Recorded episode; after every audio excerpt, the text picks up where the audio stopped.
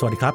ยินดีต้อนรับเข้าสู่พอดแคสต์ของ Lue History นะครับสำหรับสัปดาห์นี้นะครับทีมงานรือจะพากันย้อนอดีตไปคุยกันในเรื่องของพรบเงินกู้2ล้านล้านในสมัยของนายกรัฐมนตรียิ่งลักษณ์ชินวัตรนะครับซึ่งเป็นร่างกฎหมายที่สำคัญต่อการพัฒนาโครงสร้างพื้นฐานคมนาคมของประเทศไทยซึ่งพรบฉบับนี้นะครับเป็นการให้อำนาจกับกระทรวงการคลังโดยอนุมัติจากคณะรัฐมนตรีเพื่อนำไปใช้จ่ายในการพัฒนาโครงสร้างพื้นฐานคมนาคมของประเทศซึ่งทุกคนก็น่าจะทราบกันดีนะครับว่าการพัฒนาโครงสร้างพื้นฐานการคมนาคมของประเทศเนี่ยเป็นสิ่งที่จำเป็นและก็สำคัญมากๆแต่ว่าตอนนั้นเนี่ยร่างพรบฉบับนี้เนี่ยถูกตีตกโดยศาลรัฐธรรมนูญซึ่งนำไปสู่การวิพากษ์วิจารณ์อย่างกว้างขวางเลยครับว่าศาลรัฐธรรมนูญเนี่ยขัดขวางความเจริญแล้วเชื่อไหมครับว่าตั้งแต่ตอนนั้นมาจนถึงปัจจุบันเนี่ยนะครับหลายๆคนก็ยังไม่รู้เลยด้วยซ้ำว่ามันเกิดอะไรขึ้นทำไมศาลรัฐธรรมนูญถึงตีตกทีนี้ก่อนที่เราจะไปพูดถึงพรบ2ล้านล้านเนี่ยนะครับผมอยากจะพูดถึงรัฐธรรมนูญที่เป็นกฎหมายพื้นฐานเป็นกฎหมายสูงสุดของประเทศในขณะนั้นก่อนก็คือรัฐธรรมนูญปี2550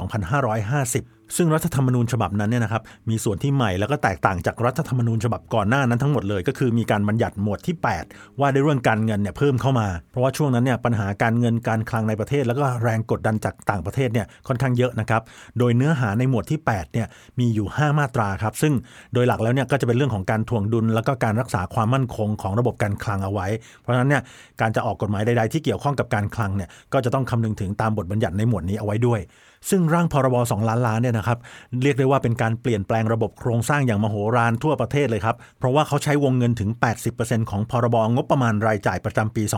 2556รวมถึงมีภาระผูกพันของรัฐบาลซึ่งไม่ใช่แค่ชุดนั้นชุดเดียวนะครับเพราะว่ารัฐบาลเนี่ยจะต้องมีภาระหนี้ทั้งเงินต้นแล้วก็ดอกเบี้ยเนี่ยเพิ่มขึ้นสูงอีกประมาณ 1.4 แสนล้านต่อปีโดยที่มีอายุการเป็นหนี้เนี่ย50 ปีแต่ประเด็นมันอยู่ตรงนี้ครับคือพรบฉบับนี้เนี่ยเขามีการมอบอำนาจการตัดสินใจการใช้เงินจำนวนมากเนี่ยให้กับฝ่ายบริหารผ่านการปรับเปลี่ยนรายละเอียดในเอกสารเนี่ยตลอดระยะเวลา7 ปีตามแผนงานนะครับในขณะที่ฝ่ายนิติบัญญัติเนี่ยมีโอกาสให้ความเห็นชอบพระราชบัญญัติและบัญชีแนบท้ายแค่ครั้งเดียวทำให้รัฐบาลในขณะนั้นเนี่ยสามารถรวบอำนาจในการจัดสรรงบประมาณโดยที่ไม่ต้องผ่านการพิจารณาในรัฐสภาซึ่งตัวโครงการหลายๆโครงการเนี่ยนะครับก็ยังไม่ได้มีการศึกษาความเป็นไปได้แล้วก็ไม่ได้ผ่านการศึกษาความคุ้มค่าทางการเงินแล้วก็ด้านอื่นๆซึ่งก็อาจจะเป็นไปได้ครับว่ามีการเร่งสรุปผลการศึกษาทั้งที่ไม่คุ้มค่าในการลงทุนหรือเปล่าอันนี้ยังไม่รวมถึงประเด็นของผู้ผลักดันนโยบายที่มองไม่เห็นอีกนะครับอย่างเช่นกลุ่มอสังหาหรือกลุ่มผู้รับเหมาหรือว่ากลุ่มทุนจากต่างประเทศซึ่งตอนนั้นเนี่ยคุณชาติชาติสิทธิพันธ์เนี่ยเขาก็ระบุไว้นะครับว่าก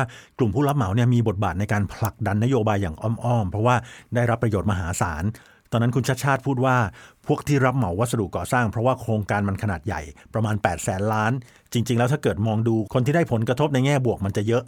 พรรคประชาธิปัตย์ที่เป็นฝ่ายค้านในตอนนั้นเนี่ยนะครับเขาก็ไปยื่นกับศาลรัฐธรรมนูญครับให้มีคำวินิจฉัยโดยที่ศาลรัฐธรรมนูญเนี่ยวินิจฉัยว่าพรบฉบับนี้ตราขึ้นโดยไม่สอดคล้องกับกฎหมายแล้วก็สามารถดำเนินโครงการด้วยวิธีการอื่นๆได้แต่ที่สำคัญก็คือกำหนดให้คณะรัฐมนตรีรายงานการกู้เงินและผลการดำเนินงานต่อสภาผู้แทนราษฎรและวุฒิสภาเพื่อทราบเท่านั้นซึ่งมันแตกต่างจากที่พรบวิธีการงบประมาณพ.ศ. 2502 บัญญัติเอาไว้ทำให้การควบคุมการตรวจสอบการใช้จ่ายงบประมาณเนี่ยไม่เป็นไปตามรัฐธรรมนูญและกฎหมายที่เกี่ยวข้องซึ่งตอนนั้นเนี่ยนะครับพรรคประชาธิปัตย์เขาก็พยายามย้ำนะครับว่าพวกเขาเนี่ยไม่ได้คัดค้านโครงการแต่ว่าคัดค้านวิธีการในการได้รถไฟความเร็วสูงซึ่งไม่จำเป็นต้องไปกู้ยืมให้มันเป็นภาระแล้วเขาก็มองว่ามันไม่มีหลักประกันความเสี่ยงทางการคลังแล้วก็ระบบเศรษฐกิจอย่างเพียงพอนะครั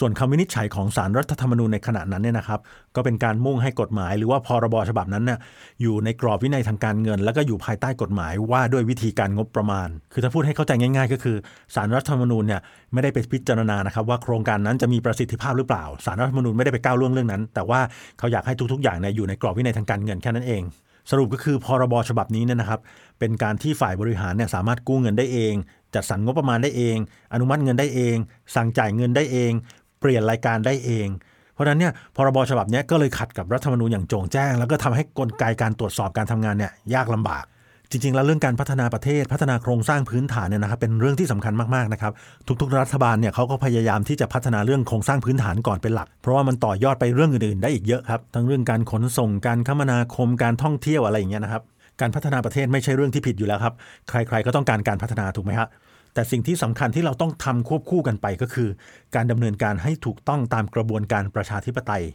เพราะฉะนั้นเนี่ยไม่ว่าจะมีโครงการอะไรก็แล้วแต่เนี่ยนะครับวินัยทางการคลังเป็นเรื่องสำคัญที่จะต้องควบคู่กันไปด้วยซึ่งถ้าทำได้เนี่ยหลักนิติรัฐถึงจะคงอยู่ได้อย่างยั่งยืน จากข้อมูลที่ทีมงานลือเอามาเล่าให้ฟังเรื่องพรบเงินกู้2ล้านล้านเนี่ยนะครับก็หวังว่าท่านผู้ฟังทุกๆท่านเนี่ยก็จะมีความเข้าใจในเรื่องนี้มากยิ่งขึ้นนะครับสำหรับสัปดาห์นี้ทีมงานลือขออนุญาตลาไปก่อนครับพบกันใหม่สัปดาห์หน้าครับสวัสดีครับ